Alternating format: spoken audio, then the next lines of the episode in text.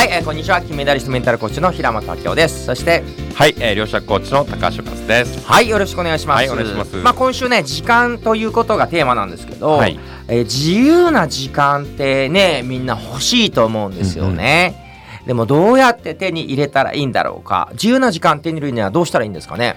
これはですね、まあ、うん。いくつか方法があるんですけども、はやっぱこう自由が自由な時間がない人っていうのはですね、うん。もう何でも、うん。もう自分でやろうとする。おおなるほど。なのでまあ自分でやろうとするとですね、うん。えーまあえーやっぱりこうどんどん自分でやっちゃいますと時間がなくなります、うん。なので、まあ、自由な時間を得るためには、今やってることをうん。例えば人にこう任せることができないか、うん。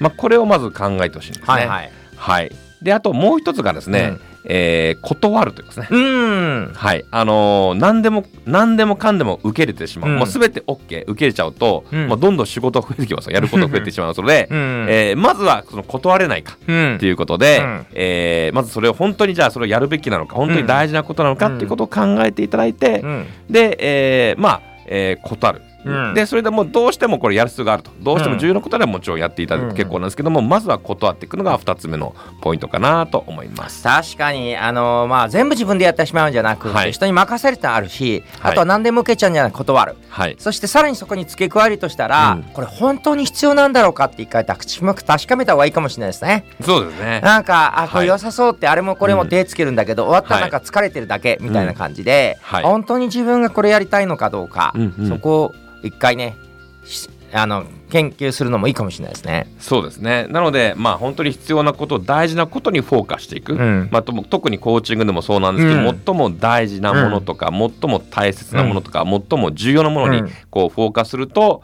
えーいいんではないかなと思います。なるほど。そうなるとやっぱねコーチングで自分軸見つけてみたりとか、はい。自分がどっちの方向に向かいたいのか、うん。それ明確にすると時間管理も明確になって、はい自由な時間ができるかもしれないですね。そうですね。なので、ひ平本さんのところではね、こう自自分軸をね、こううん見つけていくことをね、やってますので、そこを見つけていただくと、うん本当大事なものがね、うんえー見つかるかもしれませんね。はい、もしくは量子力学テレポーテーションで テレポーテーション未来に飛んで、はいその未来になることから逆算して、はいじゃあ今何に時間費やしたらいいんだろうっていうとそうですね。はい、はい。自由な時間取れます。はいありがとうございます。はい、ありがとうございます。